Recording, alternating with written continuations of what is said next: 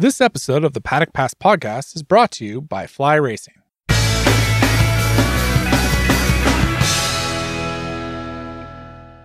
Hello and welcome to the Paddock Pass Podcast. On this week's show, we're going to look at the MotoGP season for twenty twenty-one with a season preview. We've got Adam Wheeler on the show. We've got the best pit lane reporter in MotoGP on the show. And uh, David, unfortunately, that's not actually you this week. We've got Simon Crafar in as a guest on the show. Simon, great to have you on the show. Yeah, good to be on the show. And it's great. I know the listeners won't be able to see, but it's great to see your faces I haven't seen for so long because of this COVID uh, nonsense. Well, we were in a position where we were obviously trying to get Neil on the show, but he's flown out to Qatar. He's actually standing in pit lane right now for Moto two testing. And uh, obviously, we'd love to have Neil on the show, but you're, you're a pretty good substitute for Neil, aren't you? You can do a nice bassy voice. Uh, not really. Not even, not even close to Neil's. Big Bird, I call him. Big Bird. you, you can definitely do a great Northern Irish accent. We saw that quite a lot last year with Gary from Dunlop. No. Mine's bad. Mine's bad. But yeah, I've got a couple of your sayings. Yeah, but that's about it. Well, let's get into it straight away, Simon, because obviously you're just after coming back from Qatar to go for a few days with the, the Moto Voodoo schools down in Valencia. And it's been flat out for you all the way. Yes, flat out. Um, got back from Qatar, which was quite flat out. We had a obviously a, a quarantine time, which wasn't flat out, but from there on, um, we get really busy, uh, quite late nights, uh, because of, you know, the hours that it finished. Anyway, I arrived back here and, um, got to see my family one evening, and then I was off the next day to Valencia, three days on track down there, which we absolute fluked. The weather was absolutely perfect, beautiful. twenty, uh, I'd say nineteen to twenty-four degrees for three days with no wind. So I feel lucky, and I'm just kind of recovering from that. So when when do you fly back out to uh, to, to Qatar, uh, Simon? Um, so it's Sunday um, afternoon now. I fly out Tuesday um, after just after lunch sometime. So right. Really, I've only got tomorrow here and then off. Right. Just before we get into it, Simon, as well, because for all of us, like, we always watch your videos, whether it's on MotoGP dot com or whether it's the Moto Voodoo videos. But if you want to just say something quickly just about the race school as well, because that's obviously something that's really good for riders of almost any level. They can come in, they they can make big steps forward. Yeah, well, you know, because it's kind of like tourism, um, because these people are going to do something they want to with their spare time, you know. Um, it's taken a big hit over this last winter. You can imagine, you know, um, uh, I would say eighty-five percent of people haven't been able to get a flight or don't want to risk it. So it's been very quiet. Um, having said that, I'm, I feel really fortunate that uh, my company is not in those first three years. I've been doing this over ten years, you know, ten years with my own company and uh, three years before that. And I've paid my mortgage that I had originally, um, and we've got a little bit of fat, you know what I mean, to, to survive this period. I feel re- genuinely sad for those people that, um, like me, in my first three years of the company, I wouldn't have survived this. And uh, so if, if you're listening and you are one of those, uh, big hug, I feel sorry for you. It's horrible. Oh, sorry, I didn't answer your question about the school. Uh, just briefly, yeah, we've got um, people, uh, male and female, all ages, coming from literally everywhere. Uh, you know, as far as Canada, U S, Aussie, New Zealand, Hong Kong, um, and uh, then uh, the oh, sorry, Qatar, Dubai area. Then a lot of Europeans, mainly Northern European, but. Yeah, like I said, I've built it up over ten years and um, really proud how it's going, you know, outside the COVID area. So, yeah, really good. Simon, just, just a word about the schools, because I think people have the impression that they're going to go there and encounter a bunch of hardened racers and, and they're going to be kind of outclassed. But, you know, I think, I mean, maybe I'm wrong, but your kind of clients must be a real mix of, of abilities. I mean, it's not something you go to if you're just an ex, ex-motorcycle racer. I would say there's less of those guys um, because most racers, um, don't spend money on it. You know, it was the same. You spend it all on tyres and travel or new equipment or Olin's fork internals or something, you know, some Brembo brakes, whatever it is. Um, and they don't spend money on on uh, instruction. You know, their dads occasionally do. My main clientele would be thirty to sixty-five, successful at what they do. They've got some uh, cash and they go, um, I want to go learn how to go faster on a bike. And we make sure they don't just go faster. I, I put my heart into that during the day, trying, because I want them to be happy and go, wow, I'm going to come back, you know, because it's not cheap. But um, so I really focus on getting them going. Um, then the other side is we make sure we have a great time. I, I know all the good places to eat and we have a good giggle. And they're normally, like I said, like-minded people, um, successful at they, what they do. So my other clients, there'll only be two or three other guys there. And um, they're good at what they do, you know, and the, the evening meal conversation is great. Like, I'll be honest, I think I enjoy that side more than riding the bike because I've been riding the bike so long that it's, um, I, oh, you know what I'm saying. I enjoy meeting these yeah. people and hearing what they do even more than being on the bike. I mean, I, Sorry, I think... You- I think for anybody who's curious about riding on a racetrack, I would thoroughly recommend it because I did it for the first time at the beginning of twenty twenty on the launch for the, the K T M uh, twelve ninety Super Duke R at Portimão. Uh, and, you know, I've I learned more in that half a day riding around a circuit than, you know, in years riding motorcycles. Just the, the possibility yeah. to what you can actually, how far you can push a machine, um, you know, what you can do with your balance, your coordination, everything. I mean, it's a real education. Yeah, you fast track. You know, what, um, you go from where you are to, like I said, fast track, a big leap forward. And my job is to get you to avoid the danger areas. You know, the last thing I want is people falling off, you know, I want them going home with a big smile. So, yeah, yeah. I, I, I'm conscious of soaking up your time when maybe listeners uh, want to hear about the racing. So I'll I'll shut up about Moto two. Well, let me let, let me just say one thing because I've uh, I mean like I've read your books. I haven't been on your track days, but I've uh, I've read your books, and I found just as a normal road rider, I found it really really interesting because you broke down the process of riding. Uh, interesting. It makes you understand understand racing, but it also I mean it's stuff that I'm actually applying in my road. Uh, in my road riding as well, because you're uh, you're just thinking consciously about, okay, right, into this corner, what am I doing? Uh, you know, what am I doing with my brakes? What am I doing with my throttle?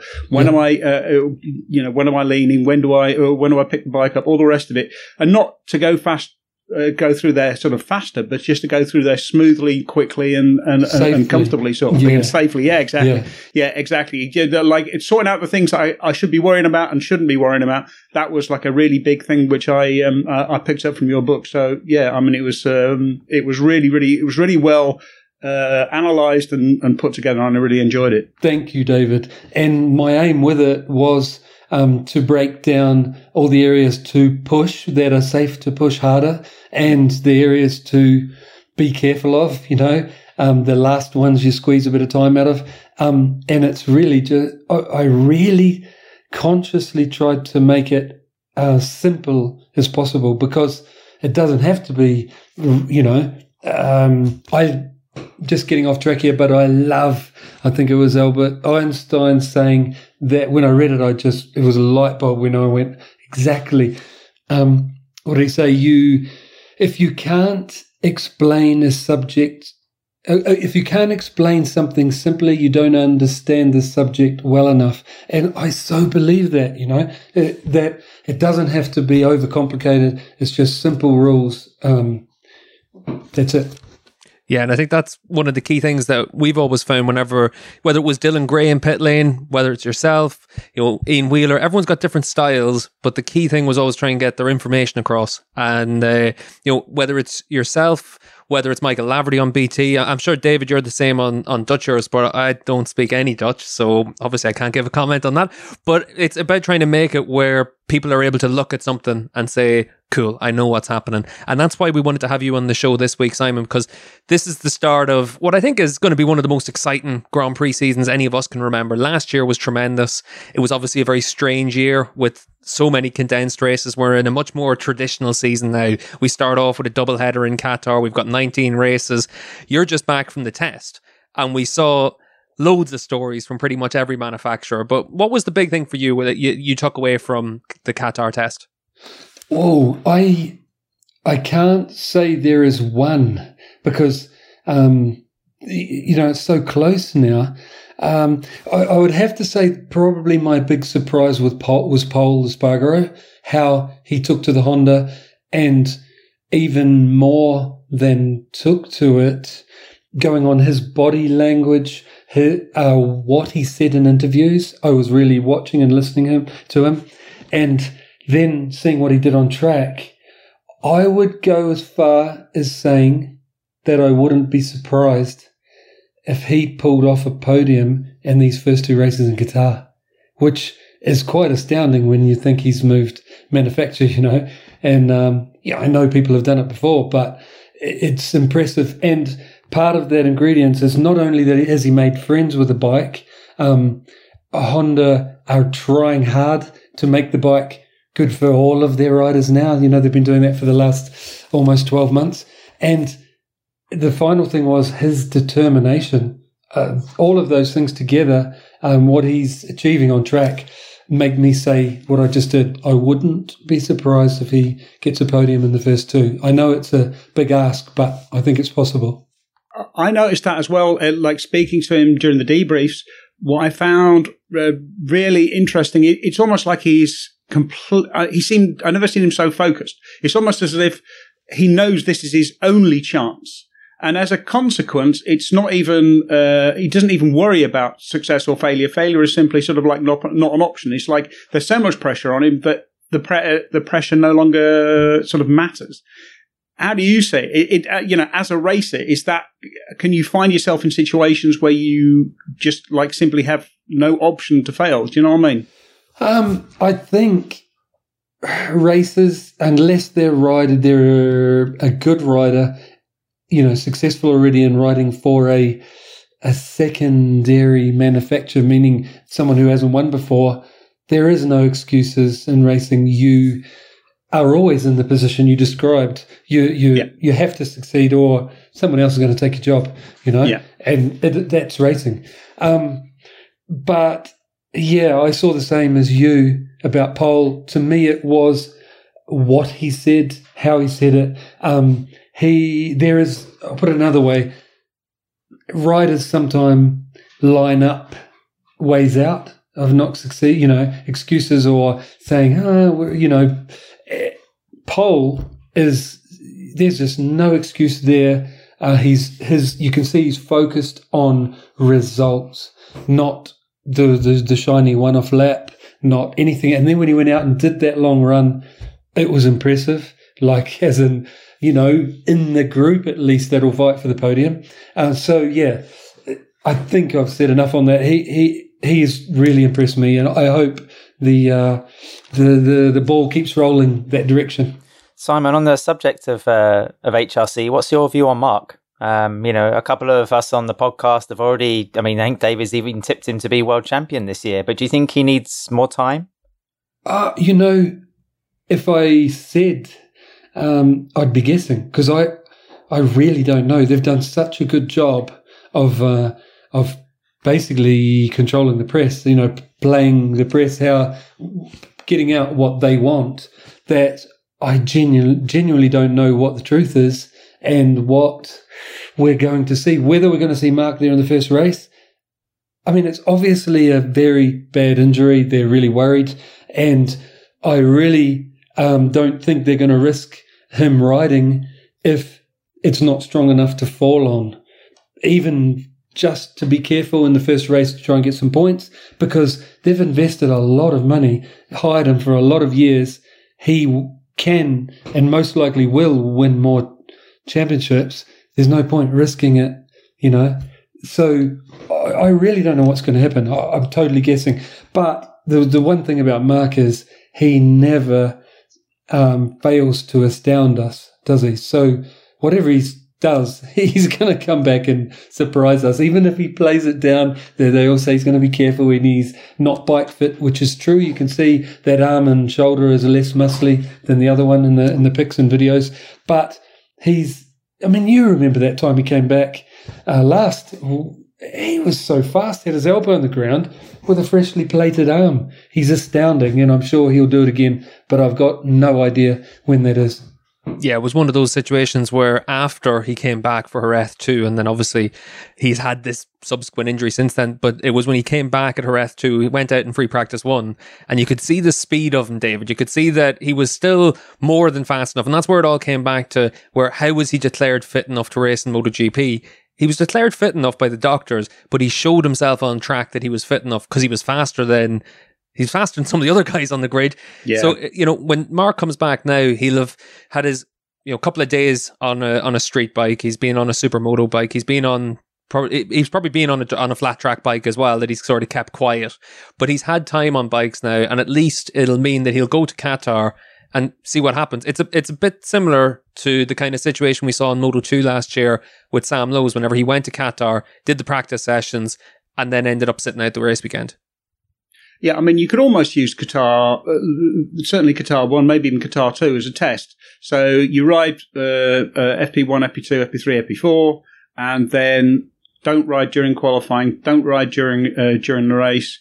Um, just use it as a, just use that as a test, just you know to get up to speed, to feel the bike, to help set the bike up, especially at Qatar one, because you've got the you know a race at the same track, and then you you catch up a little bit of the time which you've lost to the other riders um, uh, the next week, because the other factories are not going to make huge steps between uh, Qatar one and two. They might sort of, you know, refine things a little bit, but they're not really going to make a, a completely different, um, um, you know, get a completely different setup.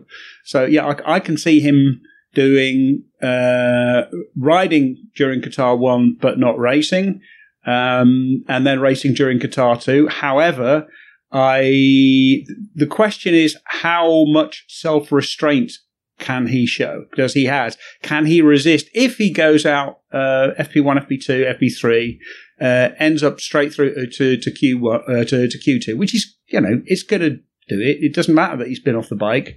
Um, he's easily fast enough to to, to just jump back on and, uh, and be quick. Um, can he resist the temptation to race? And even if he did race, it, it it would probably be fine. I mean, you know, ninety-nine percent of the time it's going to be fine. It'll be uh, all right. The problem is if he crashes, is his arm strong enough? That's the that the, the risk is not uh, the risk is not um, you know is he going to be strong enough or uh, whatever. The, the risk is if something goes wrong, could it potentially end his career? And that, that I think is a, that's a much, much more difficult uh, balance to find as well. That's, that's the sort of thing that, that he really needs to t- take time. And you'd hope that the lessons of Jerez two, when he got on road, um, it hurt and then the, the arm broke again and it, and it cost him a year. You'd hope that he would be, that he would err on the side of caution, but that, uh, I, there are not very many racers who are particularly good at erring on the side of caution. Simon, you were, you're probably going to be one of the first to find out, you know, exactly what's going on on the race weekend down in pit lane. And like for many viewers and MotoGP fans, you've been such an important port of contact uh, in two thousand and last twenty twenty, and you will be this year. Um, again, just on the Honda subject, I was curious about uh, your thoughts on Alberto Puig, because sometimes when you grabbed him on the mic, it's been, you can almost feel there's a little bit of a staring contest going on. There's some interesting interaction between the both of you. What's it like uh, trying to grab Alberto and get some information out of him? Um, it's, I mean, Alberto's intimidating guy, you know, he, he really is. Um, having said that, I feel lucky in that, um, Alberto was really good to me when I first came to the paddock, uh, my first year, uh, and he was being as difficult as ever, as ever to get in a, an interview with. And when I did, as difficult as ever to get anything out of, but I was walking out of Sachsenring circuit, so middle of two thousand eighteen, my, you know, a few months into my first year, and he rode up on his bicycle like he does, heading to his rental car. Um, he's got a terrible injury, one leg. I don't know if many listeners will remember it. He crashed at turn one at Le Mans on a five hundred. I remember watching, um, I wasn't in G Ps then. I was, I think I was just starting out in superbikes, and he uh, put his leg into the fence or air fence. And it, I mean, it even makes Mick Doohan's leg look relatively normal. It's how horrendous. And um, literally, it's a one bone between his ankle and just above his knee. It looks like a peg leg of a pirate, but it's a real bone. Apparently, he told me from a cow. Oh, right. They'd, some American company, had, you know, because he didn't want to eat his leg cut off, some American uh, doctors had figured this out, used a bone from a cow. And it, it's truly terrible. So anyway, he's on this bicycle riding back to his uh, car. He's fit too on the bike. He rides a lot. And he stops and he said, Simon, um, basically want, told me he wanted me to know that um, he gives, he does, he knows he gives journalists a hard time, but whatever happens, uh, don't take it personally. I'm just doing my job. And, um, and, uh, and I said, yeah, but I'm a journalist now. And he, and he put his hand on my shoulder and goes, no, you were born a racer. You know? And he rode on. And I, I actually, that's when I shook his hand. I went, okay. And same goes the other way. Thanks, Alberto. If I ever offend you, you know, give you a hard time, please don't take it personally. I'm just doing my job. And we agreed to that. And so we both give each other a hard time, but there's a mutual respect there, which I really appreciate that he came to me and said that, you know, started that off. Simon, can I just ask you a question related to that as well? Because obviously for myself, for David, for Adam, it's a very different situation. We're, we came into the paddock as journalists, and obviously you talk to a lot of people, you gain a lot of experience, you gain a lot of knowledge, but it's on a much lower scale than what you have. You've had a whole career based around racing, based around being able to understand what's happening around you. When when when we ask a question, it's typically to try and, and, and give us more knowledge. You obviously have that experience of being able to say, no, hang on a second, the reason that this is happening is directly related to something that happened a month ago, or he's thinking of this, that, and the other. And for you, is that one of the big benefits that you can bring? Because I said earlier about like the contrasts that we've had in pit lane reporters. Dylan was obviously an engineer, he's a mechanical engineer, so he brings a lot of technical knowledge and then brought a lot of racing knowledge as well. Whereas you're obviously was a racing career that then went into a bit of technical, and now you're able to do this. Um, yeah, uh, I was a, I did my apprenticeship as a bike mechanic from fifteen on, so I know the mechanical side. I just, I think I told you earlier today, I was servicing my son's bike, my van, my Jeep, you know, doing, I, I know the mechanical side. I was an Ohlins technician, um, in two thousand one for Abe and, uh, Factory Aprilia, uh, two, two fifty riders. Um, that all helped lots, you know, along with my race career. But it um, it's nothing when it comes to commentary without learning how the commentary works, how uh, to see the show and how you can add to it or detract from it and decide how to use, you know. Um, so, yeah, it, it's like kind of joining, joining um, a bunch of different... Um, careers, yeah, or different. How how would I put it? Um, this career has really taken some time to learn. You know, I, I know I had to fast track it. It's only, you know, my fourth year now, so I've had three years' experience. But yes, I'm still learning flat out. You know, it was the same as mechanic. I was pretty crap the first two years. As a mechanic, you make all your mistake, then you start doing some good work, and it gets better by five years. I think journalism's the same. Really, it's it's the same time frame. You, it takes that long to to get better at it. So respect to you guys. Like, it's not easy. Like any career, you know, making the mistakes, learning from it, and uh, improving. But yeah, I'm really happy now. I'm learning the journalist side to have that knowledge that I gathered from earlier years racing and working on bikes. Well, let's go back to what we saw in Qatar then, because obviously we've talked about the Repsol Honda bikes. What did you take away from the L C R bikes as well? Because last year, one of the big stories for us was obviously Alex Marquez. He came in and there was a, an awful lot of disrespect about Alex, where people forgot he was a double world champion. You know, he wasn't just Mark's brother that they said, yeah, there's the keys of a bike, just jump on it, you'll be fine. You know, he was a double world champion, won a lot of races, and people just, it seemed they were almost expecting him to utterly fail. fail. And yeah. then by the time we get halfway through the season, he's on the podium. You know, he was making a lot of progress all the way through the year. What's your take on him?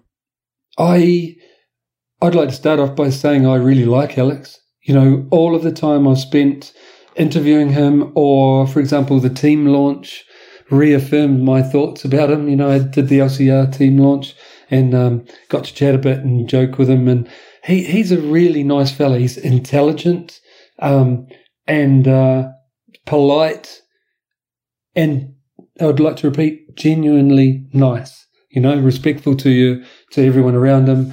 Um, so I like him, and I think he was one of the surprises of last year. You know, you, you just touched on it, podium by, um, you know, Aragon. That was, that was damn, and a good one. He was hunting down the leader, wasn't he? It was, yeah, really good. So I wouldn't be surprised if he is also a surprise this year, you know. And um, it, he had a tough time in Qatar. Both the L C R riders did, had a lot of crashes, but um, it's a special place. Um, I gather the, the front tyres were very hard there. Like, I don't think the hard got used, and they were still crashing on the medium. And um, I think that caught the L C R boys out more than uh, some of the others. Did you see um, the L C R? Uh, because obviously Mark wasn't there. Um, uh, I mean, Stefan Bradl was obviously there as a test rider. Uh, Pol was uh, adapting to the bike, so he couldn't really have time to spend, you know, learning about, you know, like testing new parts or anything. Bang did on, you see yeah. the? Yeah, did did you see the L C R uh, bikes?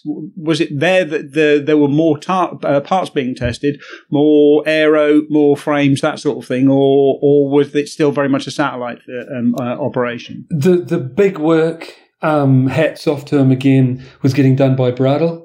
Um, yeah. Amazing amount of stuff they throw at that poor guy. Because I say that because as a racer, testing work is a shit job. It's horrible because all you want to do as a competitive rider is go faster, but you're not allowed to change the base setting of the bike to yeah. back-to-back parts. And um, that makes it very hard, like because it feels like, all I've got to do is tweak around that, get a bit more comfy, I'll be able to go faster, but that is not the aim. You know, you've got to find a, quickly find a base setting like Carl would have had to do at the test, Bradl had to do, um, then back-to-back all these things over days, and his workload has been huge watching what he's going through. Then stuff has got filtered through, you're dead right, not to Pol. It went to the L C R guys first because they left Pol alone to keep getting familiar. He was allowed to do the, the racer side, you know, try and get comfy on the bike, play with it, find your parameters that you like that bike to work in, you know, whether it's, you know, weight on the front, rear, um, springs, you know what I'm saying, all the normal stuff. Um, so he got to do that. Then at the end of the test, he also got some parts. It was last day. Um, but the things I saw getting filtered through was the chassis that Bradl liked with the big carbon insert ended up, by the end of the test, all of the riders trying it. And that two thousand twenty-one uh, bike, we call it that because that's when it's turned up, um, complete new chassis, I saw that get put in a crate and taken away by a forklift, never to be seen again, you know, at the test. So, yeah, uh, that's basically what happened there. Yeah, the L C R guys got to test stuff after Bradl, and um, then finally a quick run through it with um, Pol right at the end. Yeah. The Do you have te- any idea which um, which aero package they're going to be running? Because we saw like a really uh, we saw one package I think with a lot of much much bigger wings than than the than the two to two thousand twenty package. I only saw that one with a big wing. Um, it looked a little bit similar to the one twelve months ago. Um, mm-hmm. I didn't have photos to back back back to back because I didn't expect it to turn up, but got a picture of it, and I couldn't tell in the photo if it was the same or a tweaked version. Um, but it only came out for, I only saw it on for one run um, ah. on Bradl's bike. And then I think Tucker had it, and then it looked like to me it disappeared, or I, I missed it if it came out again. So yeah. at, at least at this stage, it looks like um, they're still running with what they have. Um, but the team's allowed one upgrade, isn't it? So yeah, I yeah, think yeah. they haven't found that upgrade yet, you know, or at least yeah. the riders haven't confirmed it. Yeah, exactly, because there's a, there's a test at Jerez and at Barcelona, I think, so they get another chance to actually try it before they uh, before they actually introduce them, yep. you know, make a decision on it. Yeah. I mean, it's it's great that we have enormous parity again in, in MotoGP this year. Um, I just wondered, Simon, what was your view kind of on the world champions, really? You know, what you saw in Qatar, because, you know, last year nobody really tipped Joan to take the title. And, and it seems pre-season he's also being a little bit sidelined in favour of some of the, the Ducatis. They talk about Mark, you know, what Franco can do on the Yamaha.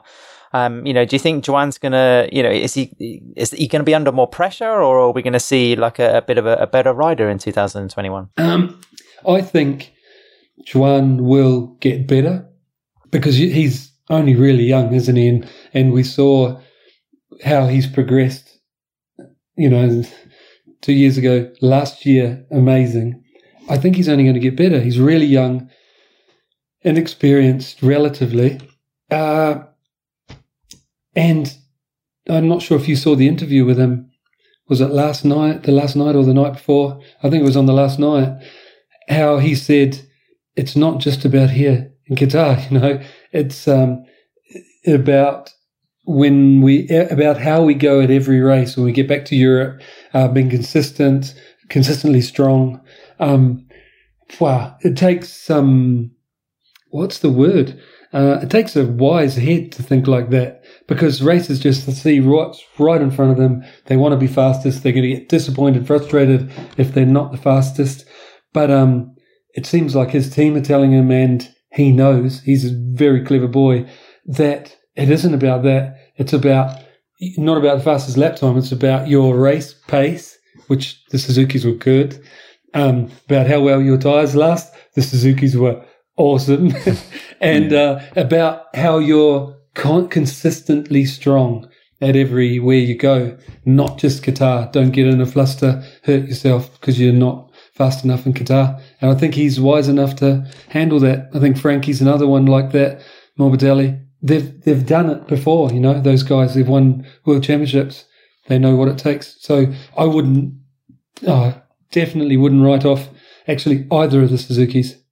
David, we, we obviously heard Simon there saying that race pace is good, that they've got that consistency. They've got all those things that they had last year at Suzuki.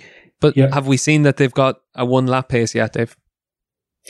We didn't see it, but then uh, the uh, both um, Joan Mir and Alex Rins were quite sort of disappointed on the final day of the test, because they uh, that final day really cost them, losing that final day, because they'd set that day aside re- ready to prepare for the for, for the coming weekend. You know, they they were working on twenty twenty-two in the um, uh, for a big part of the uh, test. You know, trying the new engine, trying a few other uh, parts.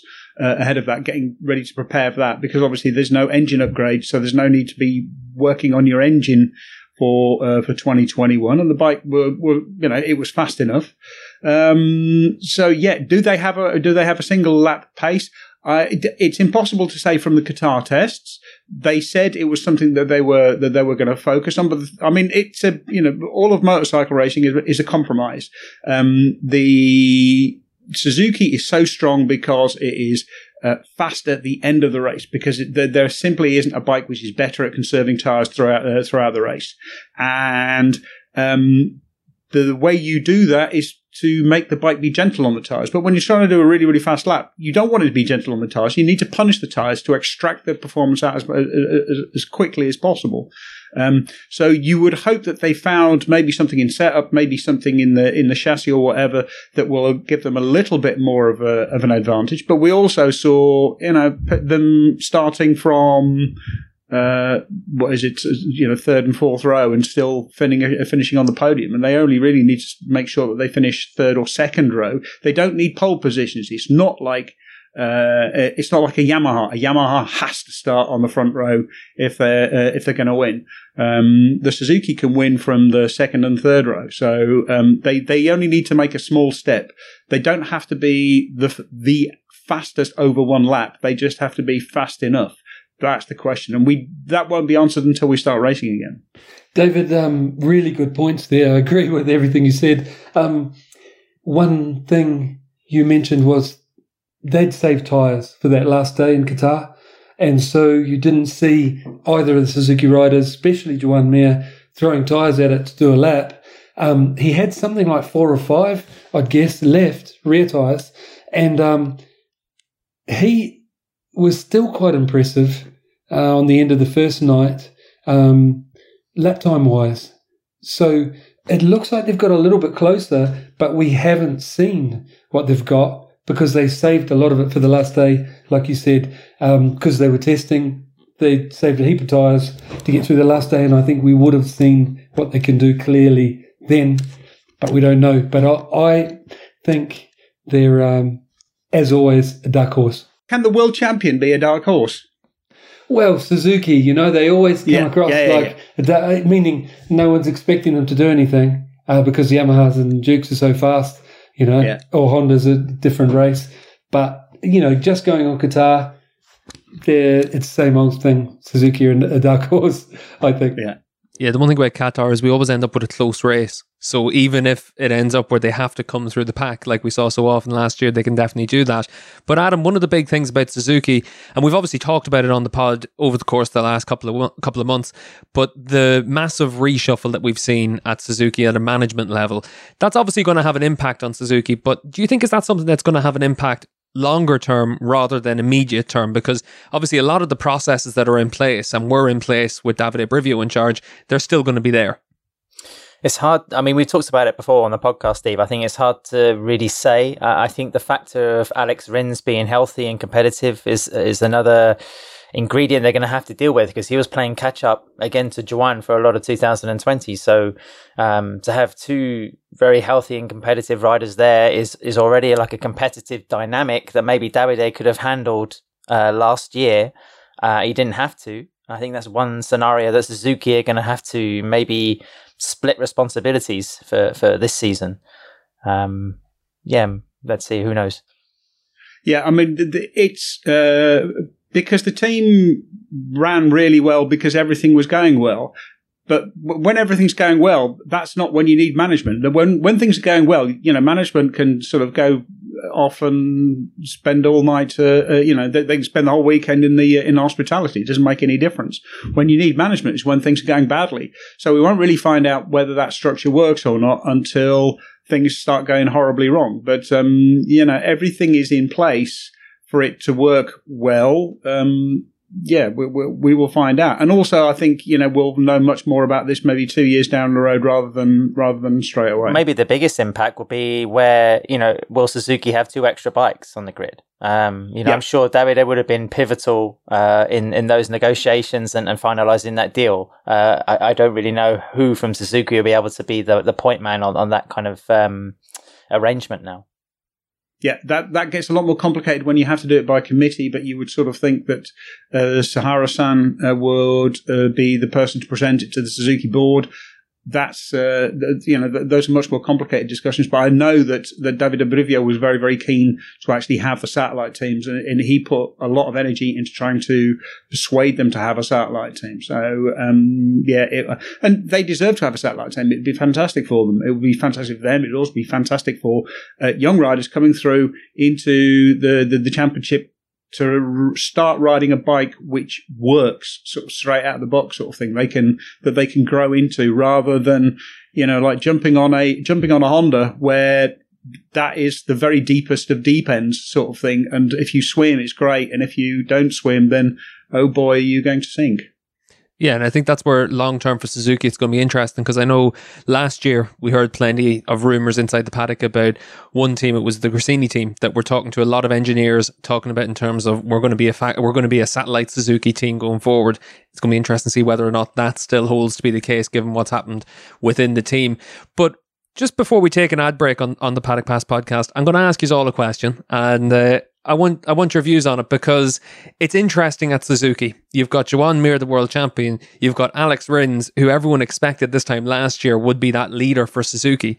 And Rins, of course, in the Moto three class, the Moto two class, he was top three in the world four years in a row. He's gone fifth, fourth, third in MotoGP as well. Like, he's got all those progressions that you want to see from a rider. He just hasn't quite been able to finish things off in any class up to this point, but we know how, how good of a rider he is. He's pretty much the opposite of Mir, because we saw Mir maybe not having all those flashes that you sometimes see from Rins. He'll just grind out his results, and then, you know, his podiums. He won, obviously, a race at the end of last year. He won the championship. But they are two very different characters, two very different riders. So I just want to know, who do you guys think is going to finish as the top Suzuki at the end of the year? Well, I'll go first, and I'll say Joan Mir, because I think Mir is a more rounded, uh, mature rider. He is... Um, He's more intelligent. He's more um, he, he's more capable of being the, uh, seeing the big picture. I think maybe Alex Rins might have more talent, but um, Rins is uh, I want to say almost like lackadaisical. You know what I mean? He's almost like he's uh, um, uh, he he, see, he never seems bothered by things. He just sort of like gets on with it and sort of wanders around and never seems to take it very, very seriously. And I think that there are sometimes that sort of, um, that, that comes back to bite him. I, I, I think that he will, he drops too many results, whereas Joan Mir never dropped results. You know, like Joan Mir was always there. He, they, he always had a, he always had, even on his bad weekends, he had a decent weekend, whereas uh, Alex Rins was, was either, I mean, he was a superb a lot of the time. And then sometimes he was just sort of absent, just when it, uh, it, and he couldn't put it together. And he couldn't, I mean, obviously, we are trying to, um, we're trying to sort of examine him from, or, or sort of see into his head down the, the down a, a, a Zoom call, which is difficult enough. It's difficult enough when you're actually there. But um, you didn't feel like uh, he was taking it seriously enough in uh, in those sort of situations. What about you, Simon? You know, I'm, I'm going to feel bad uh, picking about Alex when he's better than I was. You know, he's awesome. He's he's going to be clearly one of the guys, Alex Rins, to be fighting for the championship this year. He was last year, and he was injured and missed races, and so he's an awesome rider.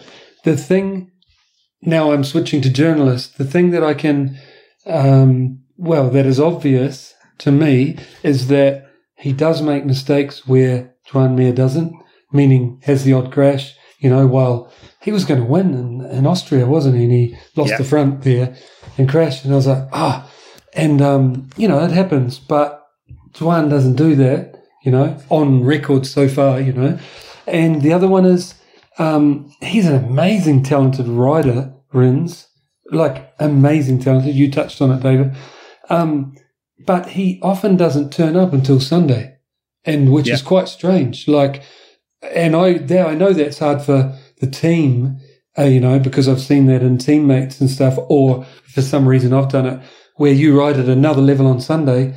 But things like the suspension or bike setup isn't up to it then, because you've been riding around a second slower or you know half second slower. Then Sunday, if you push another level, I did it in Sachsenring. Sunday, I, I I qualified second row, whatever, but Sunday I was hunting down the leader. I crashed because the front forks are on the bottom going in. You're pushing harder and push down the road.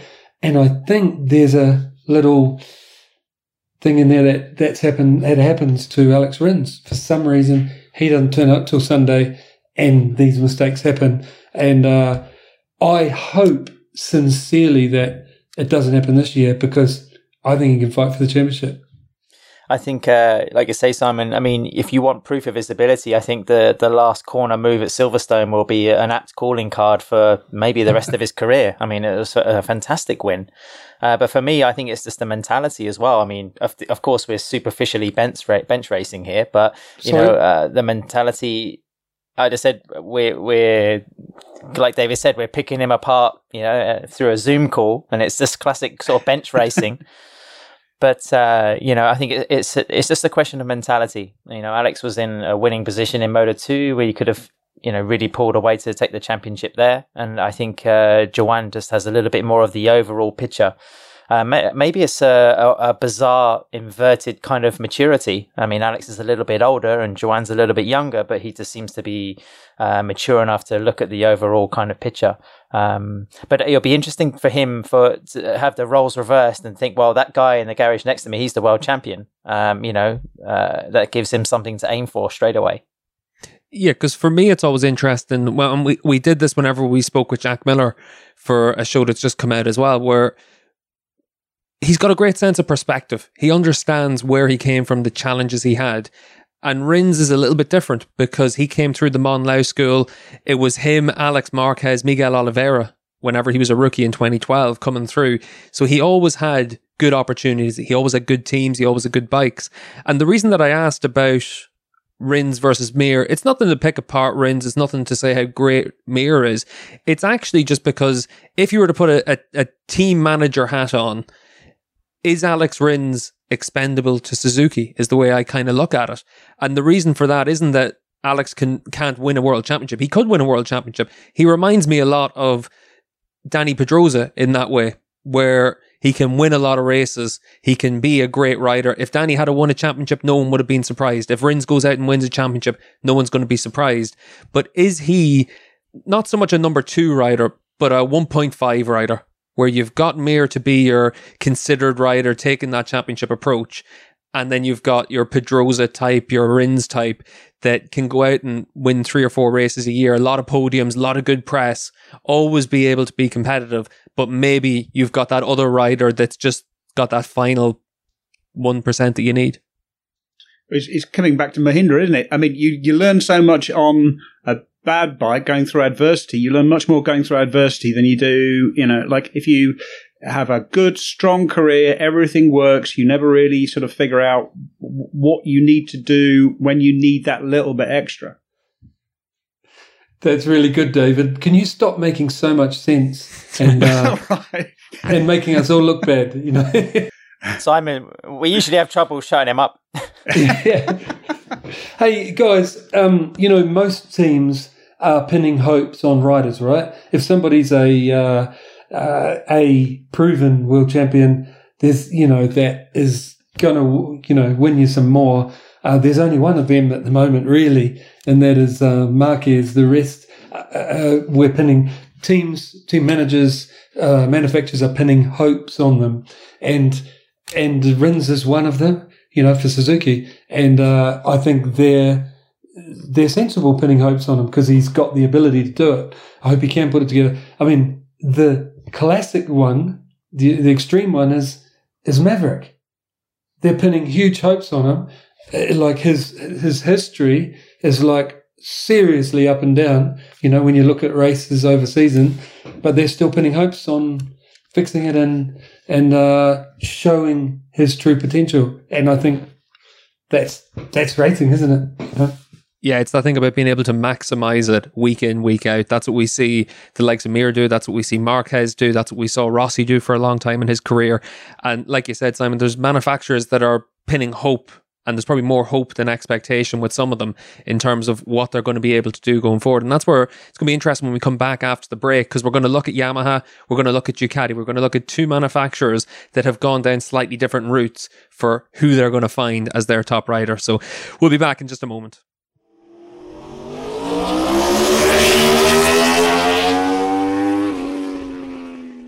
Fly Racing believes that our most important obligation is to provide the highest performing products to riders worldwide. Offering both on and off-road products for every price range, Fly Racing is committed to reshaping expectations. Fly Racing revolutionized the off-road world with the Formula helmet, featuring Rion technology. Visit fly racing dot com and at Fly Racing U S A on Instagram to learn more about the innovation that can keep you protected in twenty twenty-one. Welcome back to the Paddock Pass Podcast presented by Fly Racing. David's actually been put on a five-minute mute just by Simon, just so that uh, he's able to get a word in edgeways. But we're going to jump straight in.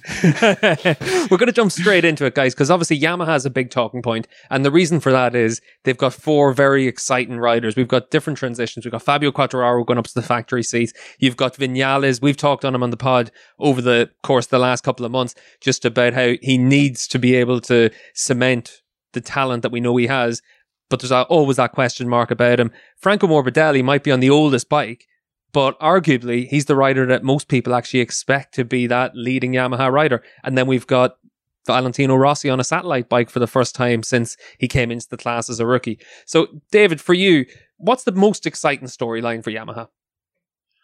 Uh, the well, I mean, the, ah, gosh, what's the most exciting storyline? They're all uh, fascinating. Like, I still think I'm, I am the most interested in Fab in uh, sorry, um, Franco Morbidelli's performance, because I think he is at the moment he is the best Yamaha rider because he's the most rounded. Um, I think there is also a little bit of the underdog, so he is uh, irritated by the fact that he's on an old bike. Uh, and that's actually giving him probably about three tenths a lap or something, just because it's giving, like, that's all motivation. He's using that all mo- uh, as motivation. And that's really, uh, it's also impressive to be able to do that and not just to think, right, um, that's it, I'm off. Um, I, uh, like Maverick Viñales, I, what I found really interesting about Maverick Viñales was the fact that I think he did something in the order of about thirty-five or forty practice starts. Um, at, um, uh, at at Qatar, because he was going out in the middle of the day when the track was terrible. There was no point actually trying to ride, uh, going out doing practice starts, because that's the one thing which he has to perfect.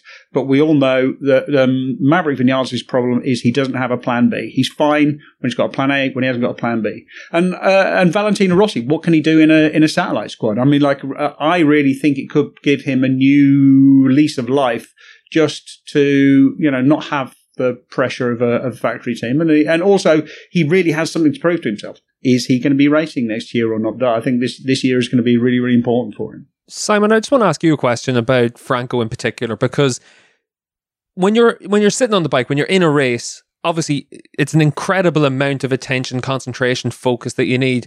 But I found it really interesting watching Valencia last year, whenever it was Franco against Jack. And I was actually watching the race. World Superbikes were testing in Jerez, and I was watching the race with Manuel Pacchetti, who used to run Franco in the Italian Championship. And after about half distance, Pacchetti said to me, "Franco's got this in the bag. There's no need to watch anymore," because he saw that Franco had changed some of his lines. I think it was into the into the slow hairpin in the middle of the track. What's that? Turn eight, turn nine, that kind of area. And he saw that Franco was trying to basically lure Jack in. He was breaking early, showing Jack that you can attack here, mate. Don't worry about that. And then on the last lap or the second last lap, Franco suddenly showed how late he could break. And it's that kind of awareness that, you know, it it it's it's difficult for us to understand how a rider can make those kind of decisions during the course of a, a battle like that. But Franco was able to do that quite a lot last year. His his adaptation to to that bike, to that team, it really impressed everyone last year. Uh, it, it deserved to impress everyone. Franco um, is one of those awesome, solid riders that realises his potential, you know, like Mir. They're, they're world champions before they got to MotoGP. And, uh, yeah, I'm a huge fan, and I have no doubt that he's going to impress us all again this year. You know, the further into the year we go, uh, there'll be people fall by the wayside, you know, or make mistakes, you know, and I'll be not, not surprised at all if Franco doesn't and does what he does, did last year, you know. Um, you know what? I actually spoke to a couple of riders that are from other manufacturers. I won't name names, but um, they see Franco as a real threat and hope the old bike holds them back, because if it doesn't, if it doesn't, they know uh, they're in trouble, you know. So that to hear that from another rider, high level, is uh, yeah, big praise on Franco. For me, I think one of the storylines is, uh, you know, will Fabio be able to, again, gain a degree of maturity? He's in the factory team now. Uh, I think Yamaha are kind of maybe looking at him as a little bit as the future uh, for the direction on the M one. Um, you know, Maverick Viñales is, uh, you know, a very competitive teammate next to me. I mean, Quartararo is, I think, the second youngest rider on the grid. So it's, uh, you know, what? How can he produce a more all-rounded game uh, this season? But then also Valentino's... Uh, you know, his, his situation as well. I think it's going to keep fans guessing again for a first third of the season with his future. Uh, like we said before, you know, he started his career in the Premier class in a satellite team. Maybe he could be finishing it in a satellite team. Um, and as we're talking for the Qatar preview show, uh, let's not forget that, you know, he's a previous winner in Qatar. I mean, it was in two thousand fifteen, the last one, but, you know, he showed in, in the test as well that he's no slouch around there. So, you know, interest, interesting to see what kind of competitiveness he'll have in that situation. Yeah, um, I'll start off with uh, Valentino. Uh, um, I spoke to Ramon Forcada uh, to do the M S M A interviews I do with the crew chiefs, you know, uh, for the website. And um, got talking to him about the atmosphere in the team. I, I just wanted to know, you know. I said, it must be good, you know. I heard David Munoz. Is it Munoz? Am I saying it yes, right? Yes, Munoz. Yeah, Munoz. yeah. Um, David Munoz um, used to work for him. He was a young guy at the time. Their relationship's really good. You know, there's respect there. Then the riders are good buddies. You know, there's no partition down the middle of the garage.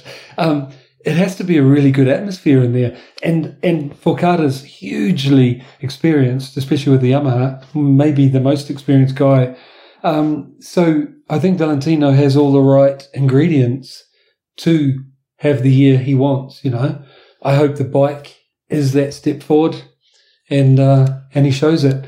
Because if he doesn't this year, ah, I think it's time to give it to the young fella, you know, because um, the Moto three boys, you know, sorry, Moto two boys, everyone knows what a huge fan I am of the the next guys getting the opportunity, you know, because one more year won't change Valley's life, but it will change a Moto two rider's life, you know, give him the opportunity to shine. So it's one or the other. Hope he either has a good year or hands, uh, hands over the reins. If I move over to um, what uh, Quartararo, um, I mean, the guy is probably talent-wise uh, enough to terrify anyone in that G P field. He's stunning fast, isn't he, when he's happy. Um, the last year there was ups and downs and toys getting thrown out of the pram. And uh, I hope, well, it sounds like he recognised that, got some help, you know, meaning uh, spoke to a psychologist to make himself a little bit more stable in that, in those situations. Um, I understand that's what he did. Um, you know, he hasn't fought for a world championship in the smaller classes. He doesn't have that experience. He definitely has the ability to. I hope Yamaha have improved where they won't be so inconsistent this year and he can show his potential, because he's another one, like I mentioned earlier in the, you know, before the ad, that manufacturers are pinning their hopes on riders to realise their potential, giving them all they can. And so far, the last rider in Yamaha we haven't spoken about, Maverick, hasn't realised his potential, because his is amazing as well. They're two of the, by far, the fastest boys in the class, but, um, you know, Maverick really hasn't realised his potential because it is super high. I mean, he's stunning rider. I love watching him. Uh, beautiful to, you know, how fast, smooth he is. But he seriously needs to do something this year, show that he doesn't have those inconsistencies. Uh, a question for you, Simon. I'm, I'm going to put you on the spot here, because do you think that Valentino Rossi will know when it's time to retire? And do you think he'll be able to take that decision, or will he hang on? Because me... in my mind, I have Loris Caparossi, who was a stunning rider at the peak of his career, uh, but really hung on for maybe one or two seasons too long, and was, and, you know, by the end of it, he was simply not not fast enough. Do you think that Valentino will uh, know when it's time to go, and will accept that it's time to go? I believe he will. I might be wrong, but I believe if it isn't um, what he wants to do this year, that he'll that he'll give it give it up. And I will respect him more if he does that, if it isn't the right results, you know. But riders uh, really struggle to say no. If there's somebody standing there going, do you want to ride this? their whole life, their whole life has been saying, yeah, that's the best deal. Yeah, I'll do it, you know. So super difficult for them to say no. But I think Valentino is clever enough to say, to pull the pin at the end of this year if the results aren't up to his standard, you know, wh- what he wanted to achieve. Yeah, we've talked about it a lot in the pod over the course of the winter, where, you know, Valentino is still one of the fifteen best riders in the world. It's not like he's taken up a seat and he's just some pensioner sitting on a motorbike running his way around. It's not like Aggo's come back at seventy-five to ride, you know. And I think that for me, it's one of those things where, you know, Rossi, he's not the Rossi that we remember whenever, you know, I first got into bike racing, when you were looking at one twenty-fives and two fifties, and there was this kid that even for me watching it, he captivated me. And then suddenly whenever he's on a five hundred and a MotoGP bike, and he was the best ever. But there's nothing wrong with someone else coming along and being better than him. He's in his forties and he's still able to perform well. If Rossi goes out and finishes on the podium, if he wins a race, it's not going to be that big a shock, because he had chances to do that last year. He had chances to do it the year before. So if he can do it, it it's great. And anytime any of us have been at a race when Rossi's won, the atmosphere has been something special, because you're looking at Tiger Woods winning the Masters last year. You're looking at the best ever being able to perform and, and win races. I couldn't agree more. I want to jump back in. Sorry, guys, if I'm holding you up. But I couldn't agree more. It is truly astounding that someone at his age and experience um, can fight with the very best in the world, because the he's like a Federer, is, you know, isn't he? You know, because I can't understand it. I, I could not be that fast when I got older, you know. It's, you, it's yeah, to me, huge respect, and it's quite unbelievable that he's as fast as he is. It really is. But yeah, I have, I have to say, this, Simon, this, he's just like Federer, because there's a Spanish lad that's better than him. Oh, no. Yeah. Well, anyway, I, I hope I got across, because it is truly amazing how, you know, because it's easier to sit back and watch and go, um, you know, he's getting too old, time to give it up. But to know how fast, you know, this field is, there's nobody slow in there. Incredible, the best of the best, you know, and he's still competitive. Truly amazing. But I want to see um, a young Moto three guy. Uh, while I have the opportunity, I've got to squeeze in. And it's not fair, I know you guys will be waiting, but there's guys like, off the top of my head right now, Connett, um, uh, Gardner, uh, you know, uh, sorry, young Bezecchi. He's going to be another awesome superstar in this class. I want to see, and there's about three more right behind them. You know, if they have a good year, they're going to deserve to get on one, maybe four of them. Um, so that's seven, I think, are ready, if they have a good year, to move up to G P. It'd be so sad if they don't get a chance. So I'd like to finish on that on that note. Fire away, guys. Yeah, because I think it is one of those things where you want to see that next group come through. Yes. And now we've got great bikes up and down the grid. It's not like it was, like, even actually saying, if you look back to when you were racing in the five hundred class and you had the Honda Twins, you had the Roberts, but you had lots of different bikes, but there was a big spread in the field, and it didn't matter how good you were. If you were on the wrong bike, you weren't going to perform well. Now we've got tons of good bikes, and I think that brings us nicely into the next uh, manufacturer we're going to talk about, because Ducati has obviously brought through a lot of rookies.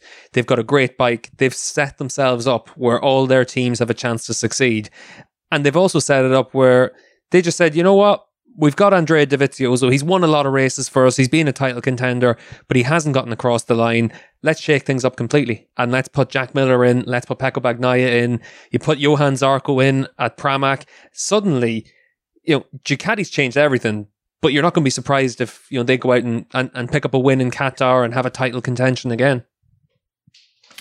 Yes. um Sorry, what what am I meant to answer? I, I'm just curious. What, uh, just, I, I, well, I'll tell you, I'll tell you what. Who do you see as being that top rider at Ducati? Who do you think can be the rider that replaces Davi, can win that championship? Oh, um, right now it has to be Jack, doesn't it? You know, he, watching his swagger at uh, Qatar, I've got to say I love Jack. Um, and I'm not biased in that... Um, that I want him to be the one. I just think that if he is, it's going to be so good for MotoGP, because he's such a character, you know. I think Bagnaia is going to get there. He's he's stunning fast, but he's way more reserved. He won't shake MotoGP up like Jack will, you know. Um, Jack's hilarious. It, I, I wish I could tell you some of the stuff that he played on us uh, for the interviews. Just brilliant. He's a comedian. Anyway, um, because he's so good at being himself, and I just hope that he is the man, you know, this year uh, for Ducati, and does achieve what he, what they hope he can. Um, yeah, then it's Bagnaia. Uh, he's showed what he could do a couple of times last year. It didn't quite happen, but wow, Jerez first, then Misano, unbelievable fast. If he can, uh, you know, you've seen it in Moto two, how he's an experienced guy, knows how to fight for a championship. I think he's going to get there. Jack probably only has a small window before uh, Bagnaia is going to, you know, be a real problem. And Jack needs to take advantage of it because Bagnaia is Italian as well, you know. It's better, doesn't it? So uh, then Zarco, I wouldn't be surprised at all if he does, has a, a few amazing results this year. I can't see him fighting for the championship, but I can see him standing on the podium a few times and and uh, doing uh, Pramac proud. Uh, then young Martin, the rookie. I'm sure we'll get to the rookies later, but uh, great choice. You know, he, him, and um, Bastianini. I mean, they've got the top three out of Moto two from last year finishes, haven't they? So, you know, is that right?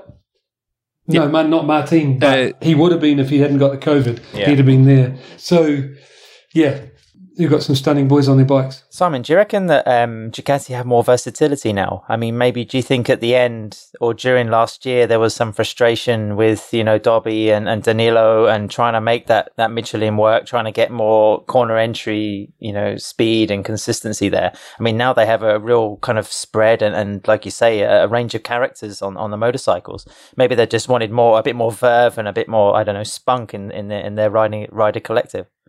Well, Dovi and Petrucci complained of the very similar things, maybe didn't put it the same way, but listening to them, they, yeah, complained of that rear tyre and how it changed the bike, how they rode it. And, you know, you know, they had a real problem last year with that rear tyre. It, it, it didn't work. They had a, a shocker, really, the factory team. And here was the Pramac boys not having the same problem. You know how... Um, it's, you know, sometimes experience maybe set in your way. So I came across that with me. I went faster and faster over the years. I rode Dunlop.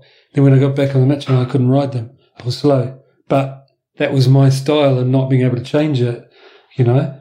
So I liken it to Dovi and Petrucci, damn good. Then the rear tyre changes, couldn't get the results, you know. Occasionally, obviously, Dobby won one, and but um, then Ducati must be looking at Pramac going, these young fellas aren't even having the same problem, you know. They've learned to ride around that. Let's run with them, and I totally understand their decision. You know, that's how I see it. The thing which really impressed me, and especially in the uh, in the interview which we did with uh, both uh, Jack and Pecco, um, uh, and has just come out, that would that was really interesting. Is Jack has made especially a step, I think, in his maturity, in his in in his mental approach. He was he's much more relaxed. He's much less um, sort of flustered by things which are going on around him. He's lo- much less worried about what's going on around him. It, he had, like you said, Simon, the swagger. Yeah, you could. I mean, that swagger really, really came across. And you know, motorcycle races, how much of it is confidence? And yes. There was, like, he's never been short of confidence, but now the confidence is real. There, there, there's a difference. I remember going to World Superbikes one year um, at Assen when uh, Carlos Checa was uh, was the year that Checa won the championship, and just the way that Checa held himself, you were thinking, yeah, he's going to be champion, because he did. There was no hesitation, there was no doubt in his mind, there was nothing. It was just obvious, like, okay, yeah, he, he was there. I've got this.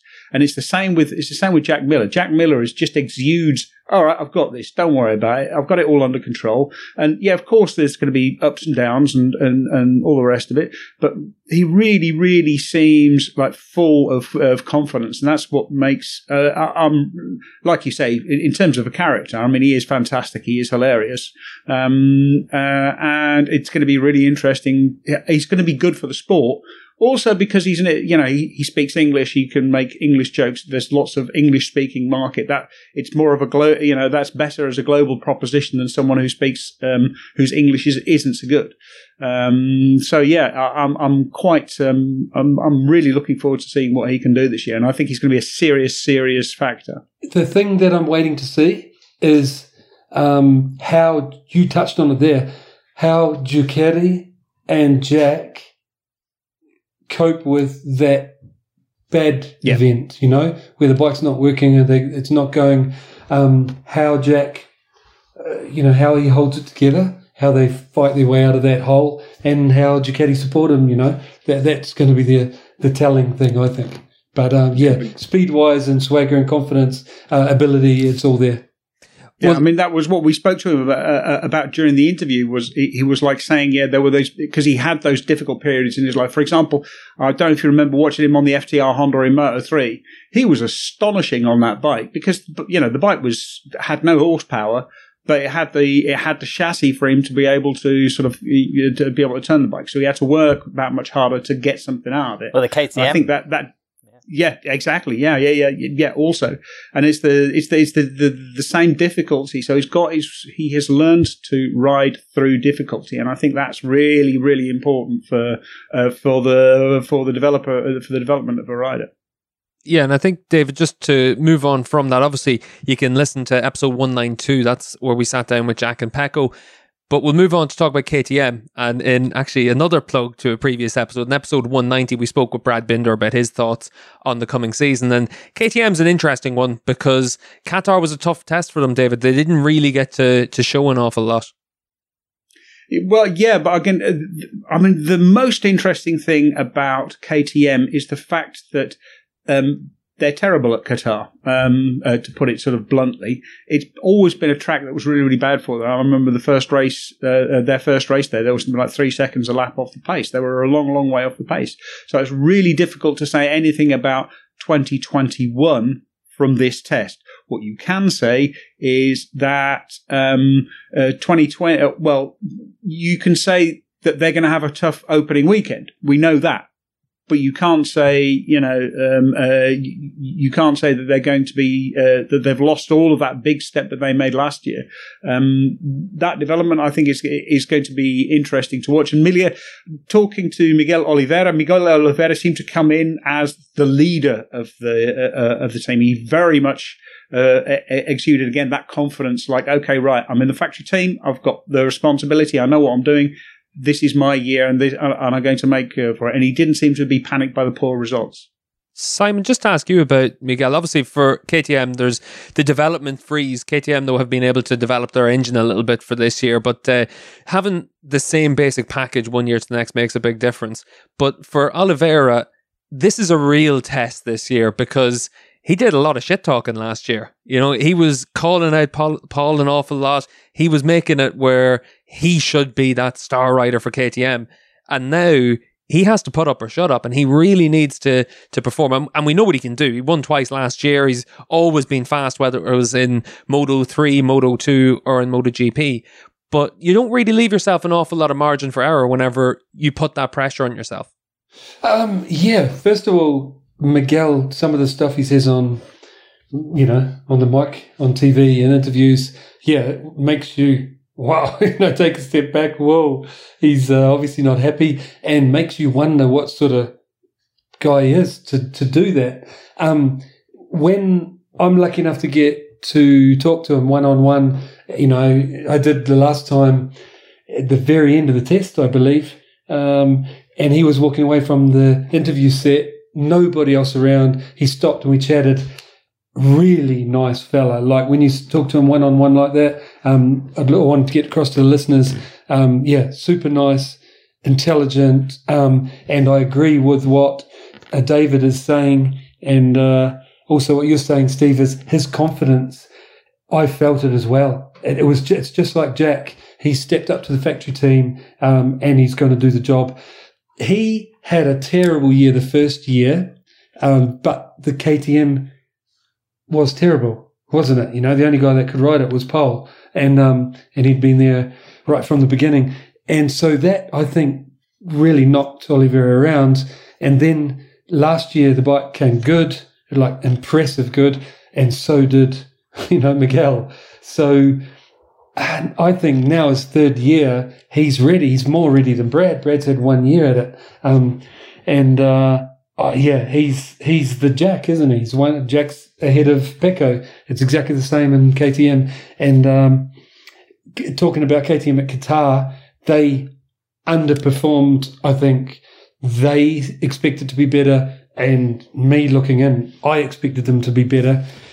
And uh, David has watched, been watching closely for years, and you, as you said, they struggle at Qatar. Uh, the team manager told me when I asked him off camera, you know, are you surprised what's going on? He goes, yeah, but we've never been winter season champions, you know, winter test champions before, you know, typically, and they won races last year. Uh, he also said that the riders Have been have been put under, Petrucci confirmed this in interviews I saw, big pressure to run through hardware testing stuff, and they could not adjust their bike, like I was explaining earlier, to suit them. You know, that's which riders want to do as they go faster. They want to play little tweaks here and play with the bike. The team, sorry, the manufacturer needed them to keep those settings the same so they could back-to-back hardware, you know, and they didn't get to play till right at the end. So I think the amount of testing and um, all of these things has held them back, I think. And the last piece of the puzzle I mentioned on After the Flag is they were pretty average at the first Misano and a lot of the first races when we had back-to-back ones. But they got on the podium, second Misano, you know. I think that they're good at fighting back, making progress. And the, I think the other reason why they make steps forward is because they have so little data comparing other manufacturers, because they're such a young manufacturer in MotoGP. Yeah, if there's anybody, I think, with a cloak across the uh, the garage box, then it's K T M. I mean, just some, you said, Simon, there was a, there was a big workload there they had to get through in those five days uh, in, in Doha or in Losail. So, um, you know, I think that is a factor. That's why we didn't see them so high up the timesheets. Um, and that makes them, you know, to if, if there is a dark horse, I think, you know, for Qatar, perhaps not, but they're certainly going to be competitive. And if you're talking about competitiveness, then, you know, if you're only as good as your last race, then me and Miguel Oliveira is the best rider in MotoGP at the moment. So, yeah, yeah. He, he's impressive. Like, he, yeah, I think Brad needs one more year to be sort of confidence and knowledge like, uh, like Miguel is now. Yeah. And I think it's interesting with, you know, we look at, The, and you said it there about the test program teams have. K T M have invested heavily in their test program. Obviously, Danny Pedrosa, Mika Kallio. They've actually had a host of other riders on the bike. They had Ryderberger on the bike at one stage. I think even Michael Laverty was doing some work at one point, and, and lots of different riders just to get as much information as possible. They've invested heavily in that. Suzuki invested very heavily in it. Yamaha is starting to do that as well. We, we talked about Stefan Bradl too. And it kind of brings us nicely to the manufacturer that surprised everyone in Qatar, and that was Aprilia, because Aprilia obviously invested in Bradley Smith to be their test rider in the past, but there's question marks about what's going to happen with Aprilia going forward. They've now confirmed that Davi's going to test the bike after the Qatar round. Yay! So they are. I think that was everyone's reaction whenever they saw that press release coming in. But it, it's one of those things where we're seeing them put in that investment. But Aprilia, you know, we talked about this after the Qatar two show. We were we were talking about how it seems that they've made progress. But Simon, you were there. How much of that progress was real, and how much of it came down to the fact that Aleix is probably the best rider in the world in Losail at different times? Oh, that's a really good question, because he didn't do his race run either. You know, he had a fall just before it, didn't do it. And that to me is worrying, um, because I'll just step back and explain why. Um, they were stunning at Qatar, like so fast, every session, every day, uh, truly amazing. I had engineers, um, you know, chatting casually from different teams tell me they were super impressed with what Aprilia had turned up with, how much new hardware they had on their bike. Totally carbon fiber swing arm and different chassis and different engine, different heads on it, um, more power right through the range, uh, the start device on the front, different wings, you know, for aero. Th- it's a whole new bike, different tailpiece, different exhausts. It, it truly awesome. And the thing worked, which was more surprising, because often you put all these things on and they, they don't, you know, you got to throw half of them away. And Aleix was super impressive. Um, his, you know, medium length runs and fast laps, stunning. His starts, I would say second only to Jack Miller from what I saw, meaning he was fast. Him and Jack were fast right from the, the first practices. And that was the first time both those manufacturers Uh, had been using them, you know what I'm saying, in front of us all. And uh, the others were, the Suzukis were consistent, but the others were up and down. Um, then Aleix failed to do that long run, so I don't have all the not all the uh, info that I would like before saying where they're at. Sorry, you, you didn't want to yeah, say something? Because it, it's one of those things, isn't it, Simon? Because we see this a lot in testing, and, and I've talked to Jonathan Ray and Para Reba about this a lot, where Reba says, until you've done a race run, you haven't done a race run. It doesn't matter if you put twenty laps on a tire. It wasn't twenty consecutive laps. It's not reflective of yeah. what we can expect over the course of the race this weekend or, or whatever it is. And Aprilia looks great. And on paper, when you look at, you know, the times that were coming in, it looks amazing. But until they actually hook that up for the full race distance of Qatar, there is that question mark. They could turn up in Qatar and surprise us all.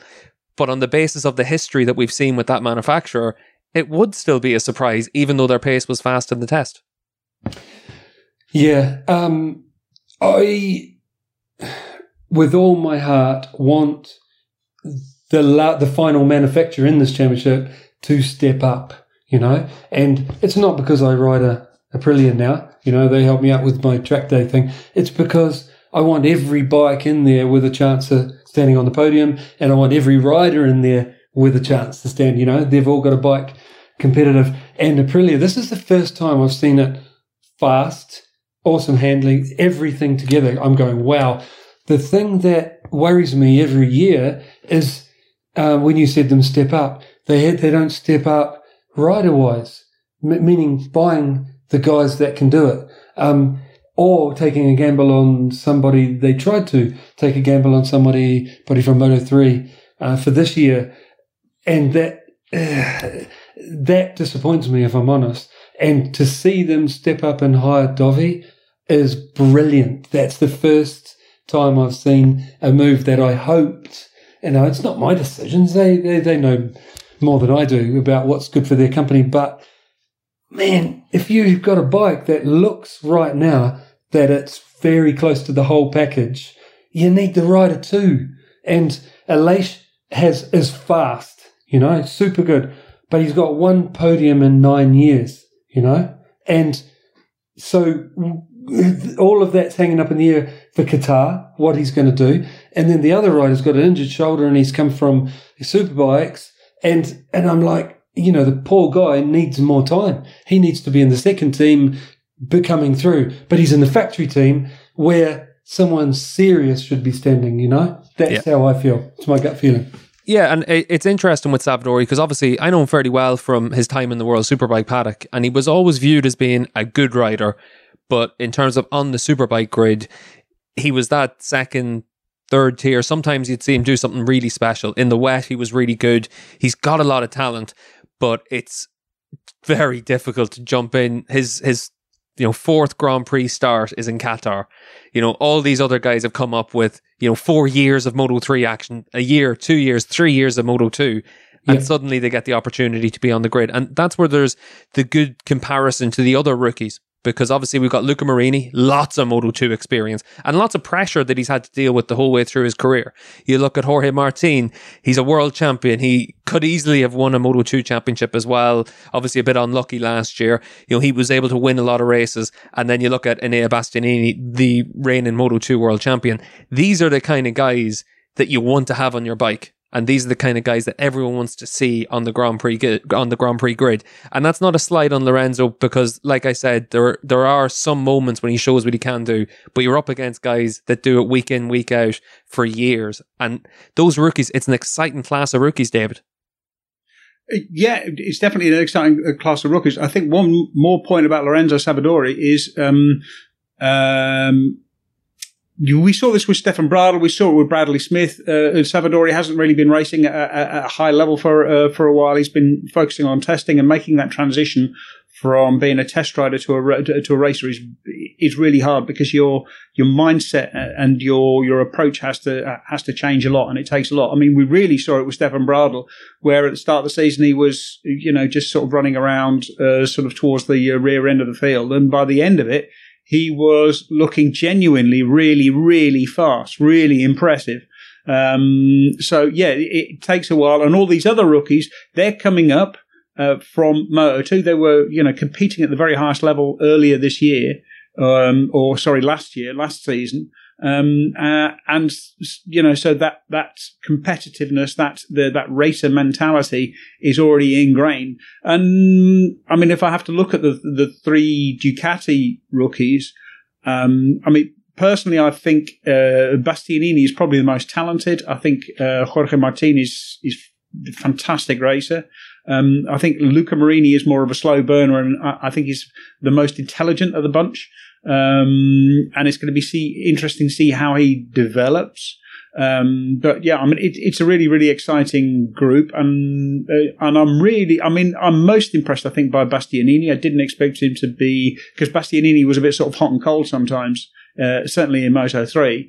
Uh, he got better in Moto two, and it looks like, uh, again, that maturity. He's made that step, that mental step, which is the difference between sort of, you know, being fast sometimes and being fast always. Simon, who do you see as being the top rookie when we get to the end of the year? Ooh. I'm only asking you because we've actually already asked each other this on the show previously, okay. So I'm putting I mean, you on the spot. It, to me, it's a battle between, uh, it's going to be a battle between Martin and uh, Bastianini. I think, um, I think Martin I'll go with. Um, I'll explain why. All three of these guys, David, again, explained it perfectly. Uh, perfectly. Um, Uh, they're, Sorry, just, Simon. They're quite different guys. You're putting me out of a job, David. No, you're good at it, mate. Hey, um, they're three different guys totally, and they've all got the ability to get there. I think they're going to take different speeds. Um, I think that Bastianini is probably the biggest natural talent, you know, and pinning big hopes for him to go all the way uh, to be a superstar, you know. Uh, Jorge is close behind on ability, but his determination, aggression, determination, he's so hungry, you know. He's battled, uh, he comes from not a wealthy family, from Madrid, and he he fights for it, and he's he's been doing it for years, and wow. He, he, I put money on him being, but just because of this attitude, you know. Um, and it's going to be close between him and Bastianini. Um, Martin, uh, sorry, um, Marini, Uh, David, again, explained it perfectly. He's more, I would explain, as a thinker. Uh, he wants to know how it works and try that and that. Okay, that works. Let's, you know. Where Martin doesn't actually know about bike settings. I've, I've seen what he does. He just gets on and holds it on, you know, and then complains about whatever it is and the team figure it out. Where Marini will be going through the computer and figuring out this, doing this here. You know what I mean? He's more methodical. But I think it's just different ways to get to the same uh, same result, and they'll get there at different times, different speeds, you know. Yeah, it's always interesting whenever you look at the comparison between riders and how they deal with those kind of problems, because I remember talking to Michael van der Mark about this, and van der Mark is one of those riders that he's in the garage and then he's gone and the team don't see him. It's up to the crew chief. You sort that out and then we'll come back. We'll see if it's fixed. For him, it's about trying to make sure that he's in the right mental state to go ride the bike. If the crew chief has done his job, the bike's better. If the crew chief hasn't done his job, the bike isn't better. And yeah. That's the kind of approach he takes. And that that's probably going to be something that changes for him over time. And Martin could be one of those riders as well that... he's got a lot of natural talent. That's been clear for a long time. And now it's, when you get into MotoGP, it's about trying to just apply it a little bit differently. And that's what's going to be interesting to see from him. Uh, can I just make a point, you know, aside from the rookies, I'd like to flip it on the other side a little bit and say there's maybe four or five riders in MotoGP this year that will be maybe looking over their shoulders a little bit. Like Simon's, like Simon said, there's, there's, good. there's guys coming in, you know, from Moto two. So I think, you know, without wanting to be too harsh, I think you have riders like Taka Nakagami, maybe Joan Zarco, maybe the two guys at Tech three, uh, Aleix himself. You know, there's guys there, I think, that maybe have a little bit more heat to, to keep those saddles because there is an influx. Uh, you know, there's more pressure, it seems. Yeah, that that's a huge problem. It's a huge problem for riders in Moto three or Moto two, rather, because the um, there are a lot of very, very talented, very, very fast and also very, very young riders in MotoGP, and there's just not the room. I mean, we really need the grid to expand to twenty-four bikes, just to find some bikes for, you know, for some of these riders like, like Wayne Gardner, Gardner, like, like Bezzecchi, uh, like Canet, uh, to, to actually get onto. Because, I mean, who's going to leave the class? The, there are fewer and fewer riders that you would actually want to kick out of the class. If Wayne Gardner, yeah, yeah Wayne Gardner makes a comeback. Oh, oh sorry. Yeah. Remy. Wayne, Wayne might yeah. well be a big step towards that. But it it is the case, though, because there is a lot of young riders coming through, and it is going to be interesting to see what happens if we can add an extra seat on the grid. Adam mentioned the K T M riders there. Petrucci and, and Iker are two riders that are going to be under a lot of pressure. There's always the opportunity for an open seat at somewhere like Aprilia. Ducati can't keep having all these riders. So if one of those riders underperforms, suddenly a really plumb seat opens up, and that's the kind of opportunities that do come the way if you if you don't quite perform it. And it's tough to perform right now. It's such a close field where, you know, one second is the difference between pole and last, and and you know, it's the difference between winning and being nowhere. And uh, these riders, they're under so much pressure, and that's where whenever we get into the course of a nineteen race season, it's who deals with that pressure best. And seeing as this is the twenty twenty-one MotoGP season preview, I'm gonna have to put you all on the spot. Who's going to win the World Championship? Simon Crayford is already shaking his hand, shaking his head. Clearly, Simon, that means you want to go first with this, yeah? Um, no, I want to. I'm going no, not that question, because yeah. it's just too hard. There is I, what I wanted to say was about the class is more than one team member said to me at Qatar, "This this year is going to be so tough. You're going to get fantastic riders in tenth and fifteenth, yeah. you know, on the grid, yeah. you know, like, so, it, and yes, um, to go back and another question, there is going to be, you know, two, three, even four riders looking over their shoulder this year. But I think that's correct, because I think there's going to be that next level of, sorry, but quality that will come from Moto two to replace them, you know, and it's how it is. Uh, one more thing about that is um, that I like to say is you, you've seen how much damage these uh, young guys from Moto two have done. If Fabio's the best example, you know, turned up an absolute sensation. I guarantee there's another Fabio and another, uh, you know what I'm saying, another just behind him in Moto two, stuck there right now. So I'm not sad about it. About championship, before I pass that baton on, guys, I really don't know. The it's because it's too big a thing between too many guys. But I, I like, I, I think there's more chance of it being one of the guys who knows how to win a world championship, um, you know, fighting for it again. So, you know, it's, I think Franco's going to be fighting for it. Joan Mir again. Guys, I, I genuinely don't know, and that's the great thing about MotoGP right now, because I don't know. Well, Simon's obviously still too scared, David, to put his flag on the mast, but uh, what about you? I'm not scared, I mean, just don't know. It, he's absolutely right. He is absolutely right. It, it really is close, and it's going to come down to experience and being able to put together a, a, a championship over an entire season. Um, uh, like I said on the separate, separate uh, prediction pod that we did, uh, I think it's going to be Mark Márquez, but I think it'll be Mark Márquez in the final race of the year at Valencia. Um, I think it's going to come down that close. Um, I think uh, uh, Joan Mir is going to be there. He's going to be the rider to beat. Uh, again, I don't think he's going to win ten races. I think he might win two races, but he'll still uh, sort of enter uh, Valencia with enough of a margin to uh, be in the race. I'm really interested in seeing what Jack Miller can do. I think Jack Miller is going to be there. I think Franco Morbidelli is going to be there.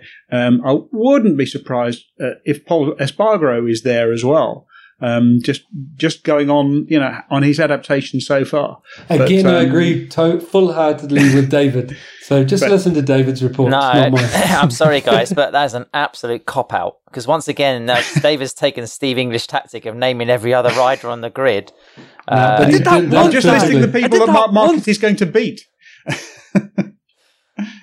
Yeah, exactly. No, but I mean, it, honestly, there's, the, the, I think it, it, I think Mark Márquez is going to win, but I think it's going to be at the last moment, and the, and it it's going to be we're going to head into Valencia, and it's not going to be obvious who's going to be who's going to be champion. I think it's going to be that there's going to, we're going to head into Valencia, and there's going to be three or four guys who are in with a mathematical. a realistic mathematical chance of winning the championship. I like that. But David, is Mark going to start the first race? Uh, I hope he doesn't. I hope he starts the second race because I think it would be... Um, or, well, no, sorry. Let me rephrase that. I hope he listens to the doctors. I hope he listens to his doctors and the doc- and he does what his doctors said. Um, uh, beyond that, I don't know. I, I, I really don't know. But... Um, I mean, he's definitely going to race in Portimão, one hundred percent. I would put money on him racing in Portimão. I think there's a about a ninety-five percent of him uh, uh, chance of him racing in Qatar too.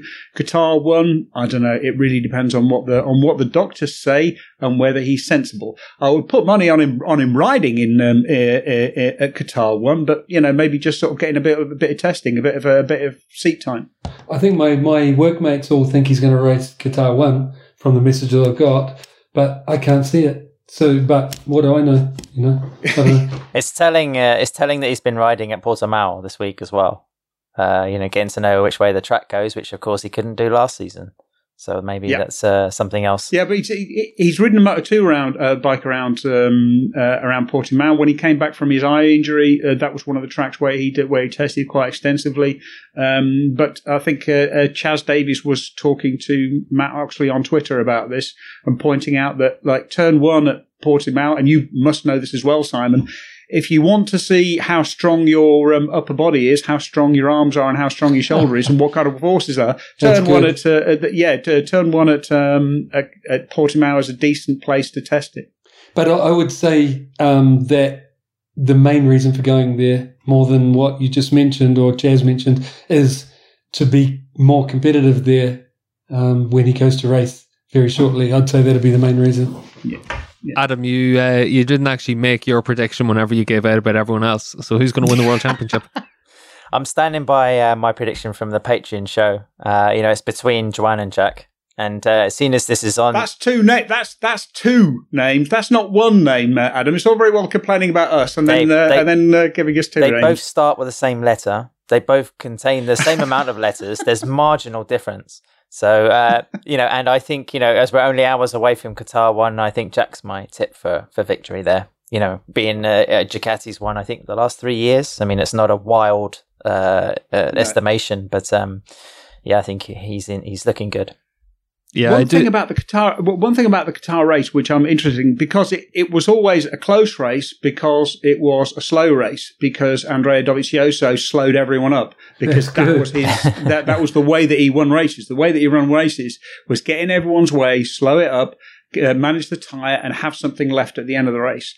Uh, for a start, I don't know if Jack Miller can do that. I don't, not even sure it's his natural style.